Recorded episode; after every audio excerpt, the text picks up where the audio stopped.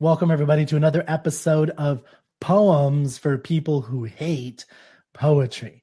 And today I'm continuing a little series where I'm trying to find some good poems for people in sales and uh, you know business owners who are looking for a little bit of extra fuel. And if you have ever read the uh, book Think and Grow Rich by Napoleon Hill, you'll notice that he includes several poems in his work. And you may wonder why he does that. Well, we're going to kind of explore that a bit.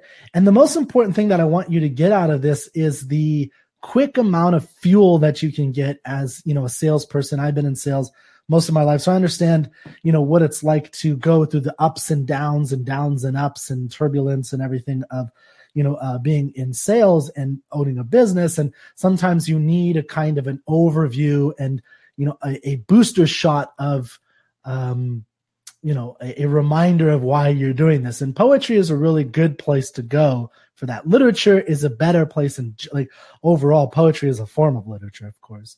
But anyway my point is read a little bit of literature. There's a reason why napoleon hill put that into his books. And in fact he has a whole list of poems that he really enjoys or enjoyed i should say we're going to talk about the poem A Psalm of Life by Henry Wadsworth Longfellow. Now, this is um I, I don't think this is one particularly chosen by Napoleon Hill, although it might have been. I, I, looking I forgot like he has a long list of poems. I think I know he likes Longfellow, and I'm not sure about this particular one. But anyway, the this one is relevant, I think, to what he's doing and uh, to what he's interested in. And I, I wanted to kind of explore this with you. I think you might enjoy it. And one of the things to set this up and to kind of help you see uh, the power of poetry and how to it helps you think about the world a little bit differently. And if you're joining us, go ahead. You can ask a question if you want to. Um, this is the the poem we'll be reading in a second. I popped it up on screen. But I wanted to, to scroll across the screen a, an actual psalm from the book of Psalms, you know, in, in the uh, in the Christian uh, religion, not because that's what this poem is about. This poem is not a Christian religious poem, but it is in response to something specific. And um, this is written in the late 19th century, 1800s. And the prelude to this, you know, it's a Psalm of Life by Henry Wadsworth Longfellow. And it, the little italics thing here is what the heart of the young man said to the psalmist. And so there's something about this. There's something about the idea of, um, you know, what is this person's, uh, hide this for a second. What, what this person's view of the world is and what your view of the world is and, and what are you praying to or, or having Psalms to? So a Psalm, by the way, P S A L M, in general means a song of praise.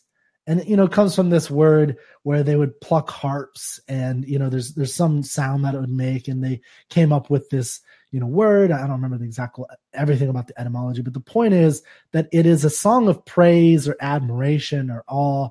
And so the book of Psalms is basically a whole bunch of praise songs to the Lord Jesus in the Christian, you know, religion. Then, you know, if you have it in uh, Hebrew or in, in the Judeo-Christian, it's going to be toward their God, and you know, Islam their God. So, the, the but the point is that it's a, a song of praise to your God, whatever you know God that it is. And so, a a psalm of life is going to be shifting that view a little bit and it's going to be focused on you know life obviously and, and so the question one of the questions and why i bring up the think and grow rich one of the big questions is that that napoleon hill kind of touches on but it's not as pre- prevalent is before you believe certain things about your life and about what success is what is it you know is being rich all there is in life is that the most important thing to you is getting a million dollars a billion dollars even though your kids hate you, your wife cheats on you, and everyone thinks you're a slanderer and a fool and a thief and everything. I mean, there's, there's probably more to life than that, I would imagine. You know, could you live a great life as a, um, you know, just middling $40,000 a year, but you're like this pillar of the community that everybody goes to? Um, so, so anyway, the point is that there's a, there's a lot of different aspects of life. And this poem is a very particular you know view of it that I think can help you think about your life a little bit differently. So I'm going to read the poem, and I, I want to keep this whole thing a little shorter, uh, but I'm going to read the poem and then we'll kind of go through it uh, together, what I call a converse with verse. Okay. A Psalm of Life by Henry Wadsworth Longfellow. What the heart of the young man said to the psalmist Tell me not in mournful numbers, life is but an empty dream. For the soul is dead that slumbers, and things are not what they seem. Life is real, life is earnest, and the grave is not its goal. Dust thou art, to dust returnest, was not spoken of the soul. Not enjoyment and not sorrow is our destined end or way, but to act that each tomorrow finds us farther than today. Art is long and time is fleeting. What is this? there is a weird box on my screen. I do not know what it is. Uh, okay. That's weird. We will continue. Okay. Art is long and time is fleeting. Ignore this box. I don't know what's going on. My computer's blowing up. Art is long and time is fleeting, and our hearts, though stout and brave, still, like muffled drums, are beating funeral marches to the grave. In the world's broad field of battle, in the bivouac of life, be not like dumb, driven cattle. Be a hero in the strife. Trust no future However pleasant, let the dead past bury its dead. Act, act in the living present, heart within and God o'erhead. Lives of great men all remind us we can make our lives sublime, and departing leave behind us footprints in the sands of time. Footprints that perhaps another, sailing over life's solemn main, a forlorn and shipwrecked brother, seeing shall take heart again. Let us then be up and doing with a heart for any fate, still achieving, still pursuing, learn to labor and to wait. Okay, so you know, I like I said, I always recommend that you listen to the poem or you you read it to yourself once. It's called in literary reading a fast reading, and then you go and do a uh, a, a slow reading or what I call converse with the verse. So one, it's all, you know, a great work of art. What, and I say this a lot, but a great work of art, whether it's a painting, a movie, if a movie's actually worthwhile, which most of them are not. I just saw the Avengers, and sorry, there's some guys doing some gardening work outside, but I just saw the Avengers, which is not a great work of art. It's a you know crazy action flick where a lot of crap happens, uh, you know, randomly, and um, you know, but most movies are pretty random.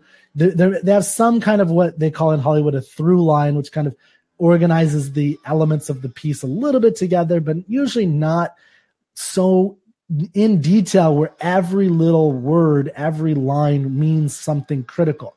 Everything is meticulously, carefully chosen to illuminate this, you know, to, to lead up to something that the artist is trying to get you to understand.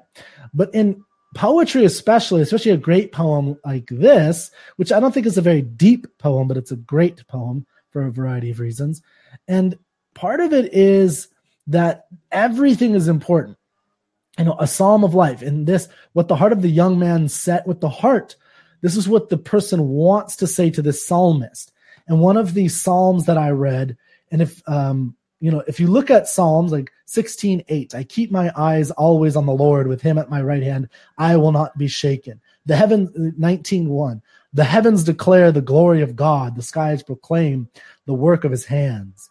Uh, 24, I'm just reading these at random. May he give you the desire of your heart and make all your plans succeed. And a lot of these sound decent, but there's something when you're hearing this from a psalmist, and this is just you know, and then of course a psalmist at a, at a church would elaborate on this. And so when you hear this from a psalmist over and over and over again, you know, one of the things that you're going to, that this person is feeling, this is the expression of what this person is feeling, is this idea of there is this Lord in the in the heavens that you have no actual interaction with, except through this, you know, vicar on earth or through the words of the people around you. But essentially, you're not, you don't know that this is true. You're just kind of, and the psalmist is kind of, or the the author of this poem, a psalm of life, he's experiencing this as I, you know, why can't it be me? Why can't it be just all within me? And why can't we have psalms that dedicate ourselves to acting on our own principle on acting in our own ways and doing things our own ways? And when you talk about like think and grow rich, you know, he Napoleon Hill was kind of mixed between this type of uh, viewpoint, where he was, you know, believed in a, this kind of supernatural higher power, but at the same time, he also rightly believed in the power of the individual to move themselves forward and you know improve their own lives. And and you know if you just think and you work hard enough you can achieve anything um, which is an interesting view of the world. But anyway um, so real quick you know just to kind of go through this and think about what's happening. A psalm of life. Tell me not in mournful numbers. Life is but an empty dream. So this is not as prevalent since the um, quote unquote great awakenings in the uh, early American Christian view, you know, of how they they they changed their their tone a little bit. But it used to be, and it still a little bit is, but not as much, I think, uh, depending on what church you go to. But it used to be very prevalent that the main thing you would hear at church is how you know the the afterlife is the goal of everything that getting into heaven is what you're supposed to be focusing your life on that we're all going to die. And this life is just this empty dream until you know and that we have to dedicate ourselves to getting to this higher uh, plane of existence. And this is still something that is somewhat believed by a lot of people that you know you can achieve great success you can have happiness but at the end of the day the real aim in life is this aft is is getting yourself into this afterlife and you know so different religions and different churches are going to and different viewpoints are going to have different answers to the question well can you have a good life where you're happy you're successful you have a beautiful you know spouse you have great kids and you make a lot of money and you're a little bit um, selfish and things of that nature and get into heaven? Like are both of those? And everyone's going to have a little bit of a different answer to that question. Um, Okay, so that's what this first line is. For the soul is dead that slumbers, and things are not what they seem. So, you know, I think he's trying to say something like, hey, uh, it's this is not what it seems that we have to go into this afterlife. There could be something here on earth that we can achieve. And here's what he's going to say life. Now, remember, this is life as opposed to mournful numbers, right? The, the numbers of for instance, like the, the arithmetic of doing the right thing to get into heaven. So life is real, life is earnest. This here on earth right now, this is real. That afterwards, I don't know. Maybe it's real, maybe it's not. But what we know for sure is right here, me touching you and saying hello to you and shaking your hand or, or finding a, you know, a person out in the world or doing a business deal or, or making, you know, a, a business partnership or hiring employees. That is real. Everything else about how you're supposed to act according to the Psalms and, and so on and so forth may be real, maybe not. You know, like, should you act in a certain way to get into heaven? Like, I don't know. But I do know that this right here is real. And the grave should not be its goal. The grave is not its goal. That's not the goal of life. The goal of life is not to get to the grave as best as you can so that you can get into heaven. The goal is this life. Dust thou art, to dust returnest was not spoken of the soul. And so he's he's kind of shaping a little bit the author here of what he means by soul. He's he's kind of uh, differentiating soul from what you may normally think of it as like this immortal soul. Okay, so the next line is not enjoyment and not sorrow is our destined end or way. So way meaning like method, path, the way you're supposed to, you know, like in in uh, a religion there is the way. Some religions have like the five pathways or whatever it is. But that the idea is that there's ends and there's means to get there. And he's saying not enjoyment, but also not sorrow, not suffering, not tragedy, not pain. Neither of those is our destined end or means. Our destined end or means, or what we should be doing, is to act that each tomorrow finds us farther than today. So this is a very, you know, have a definite purpose type of mentality where your goal should be what, you know, your goal for the future to be better than you are today. That is one of the things that uh, I think this poem is talking about. And, you know, there's a story in here about Edison and the bum who thought his way into um, Edison's work. And I don't, the man who thought his way into partnership with Thomas A. Edison. I don't remember the guy's name if I can find it real quick. Barnes something. But the idea was that he started off as this complete bum. He had no money, he had nothing.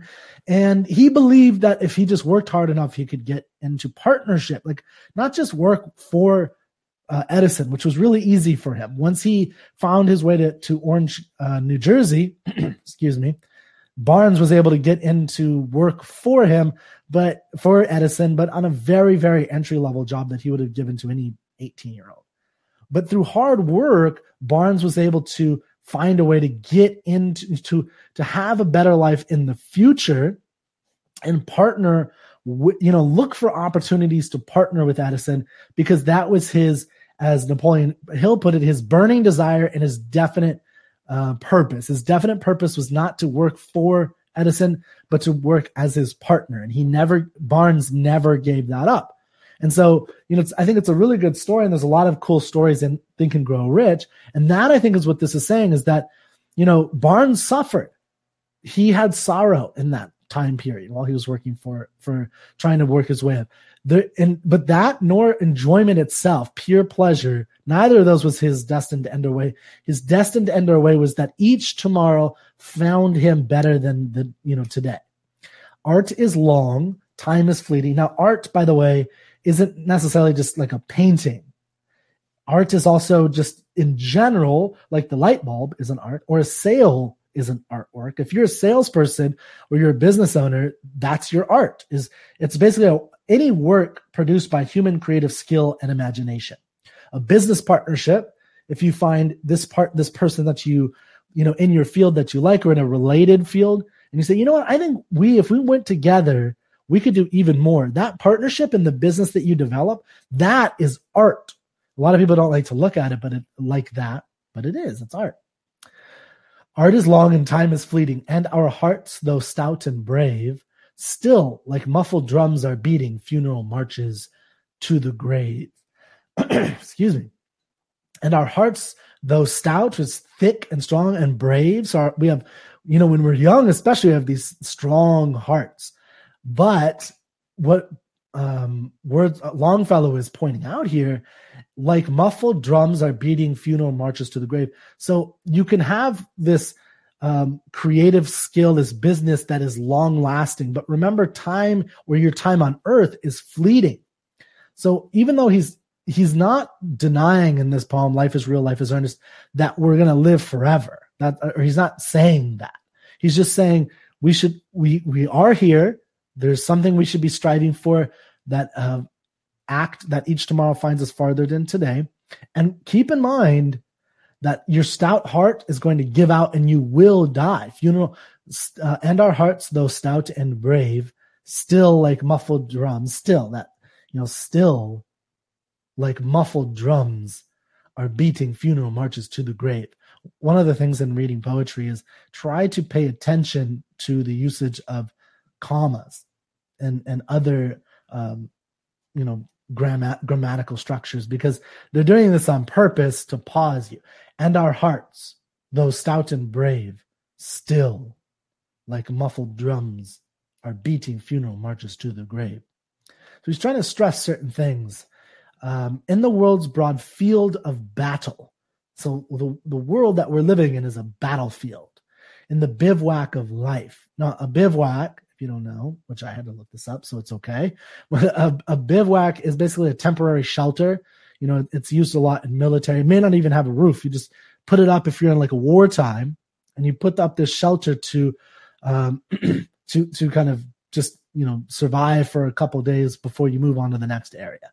So in the world's broad field of battle, in the bivouac of life, so he's calling life a, a temporary shield. So I think it's important to note that Longfellow is not claiming there is no such thing as an afterlife. That's not what he's saying. he's saying that this life is a bivouac or a temporary thing uh, that we're going to have. And but he's saying while you're here though, be not like dumb driven cattle. Be a hero in the strife. Now remember the context. That's really important when reading a poem is the overall po- po- uh, poetry and the meaning and what's going on, and also like the con- by the context. I don't mean the historical context. I mean the context of the poem. So he put this Longfellow put this for a reason. What the heart of the young man said to the psalmist. Be not like dumb driven cattle. Be a hero. This is what his heart is saying. And he's basically saying it to himself. Remember, a psalm of life is a praise to something, to life in this case. Be, a psalm is a, a praise. Be not like dumb driven cattle. That's great alliteration. Be not like dumb driven cattle. So don't be a dumb follower of the, the, the crowd just because that's what people are doing. You should be a hero. You should fight to be an individual hero. Trust no future, however pleasant. Let the dead past bury its dead. Act, act in the living present, heart within, and God overhead. Again, he's talking about, you know, some kind of God. He doesn't specifically say Christian, but you could believe Christian. That's fine. Obviously, I think he probably does but God overhead. But your goal is to act in the living present. That's the most important thing. And don't trust any future just because it sounds pleasant. Remember, this comes after the line dumb driven cattle. Don't be that just because someone says, oh, you're going to end up, you know, this is like what the communists did. They, they promised everybody that, hey, they, they used to be famous for these five year plans. In five years, everything's going to be amazing. We're going to live in this utopia. We just have to slaughter a couple million people first. But once we're done with that, hunky dory. Be not like dumb driven cattle. Be a hero in the strife. So be an individualist. Think for yourself, and maybe you'll grow rich. uh, at least according to Napoleon Hill. Uh, all right. Lives of great men. This is one of the famous lines here. Lives of great men all remind us we can make our lives sublime. Sublime, by the by the way, means basically such excellence or beauty as to inspire great admiration. So there's a reason why so many people in the self-development world, self-help world, use Thomas Edison as an example, and today like Steve Jobs or Ed Catmull or Elon Musk. These are, are people who we think of as worthy of emulation, and they're sublime, although we don't use that word as much as we used to uh, in history. But, you know, uh, make our lives sublime like these guys so we can emulate the Edisons and departing this earth, leave behind us footprints on the sand of time. Footprints like Edison, that perhaps another, like Elon Musk, who's emulating Edison, or Steve Jobs explicitly wanted to be like an Edison to some degree. That, that's one thing he really admired. Footprints that perhaps another, sailing o'er life's solemn main, a forlorn and shipwrecked brother, seeing shall take heart again. So as you live your life in this manner, as, as a psalm of life is indicating, other people will see that, especially even after you die. If you leave footprints on the sands of time and you really strive to be a hero, and not just follow the crowd or what everyone around you is doing. A forlorn, then you know, a forlorn shipwrecked brother seeing shall take heart again. And I think that's really true. Like as you go through life, people are going to be at downs in their life. They may be depressed and lost their job, and maybe they just found out they're sick and they have a difficulty in you know paying their bills, or they just you know whatever it is, their their wife left them or their husband left them or, or whatever and they're at this pit, or maybe they just don't know what to do with their life, right? And you're at this top. Well, th- by by being the best you can and by really f- fighting so that tomorrow's better than today, you show them the, a path that they can can lead. Just like when you're at a bottom, or even if you're here and you want to be even higher, you can look at someone who's um, higher. And Steve Jobs did that, for instance, when he got fired from his own the company he founded. He was fired from Apple. And in his little hiatus, when he was gone, he started a company called Next. He actually met and tried to get mentorship from some of the greatest business owners like of IBM and the, these grand individuals so that he could learn from them. So even Steve Jobs learned from from other men. Let us then be up and doing with a heart for any fate, still achieving, still pursuing, learn to labor and to wait. Labor and wait. So anyway, I hope um hope you kind of enjoyed that little reading and quick discussion. I think it's a great poem. You know, you can find it just a psalm of life, print it out, put it on your, you know, on your wall if you like it. Um, you can order a print of it. Like I'm sure there's prints all over the place of it in an artwork. It's great little thing to check out and remind yourself to have praise of life, not just the afterlife and not, you know, you shouldn't and you should make this explicit. You shouldn't just leave it as like this, oh yeah, of course, Kirk, I, I have a psalm for life. No, it's not enough. You need to constantly be focused and see it and be able to defend it to yourself and to the people around you why you're fighting every single day. Because I promise, even if you're at a, a high right now, eventually you're going to hit some lows. Life's going to hit you in the face really hard. Something bad's going to happen. And you got to have the, the energy and the, the skill and the, foresight and the um, uh, fortitude to keep moving on. So thank you, and I'll see you next time for Poems for People Who Hate Poetry.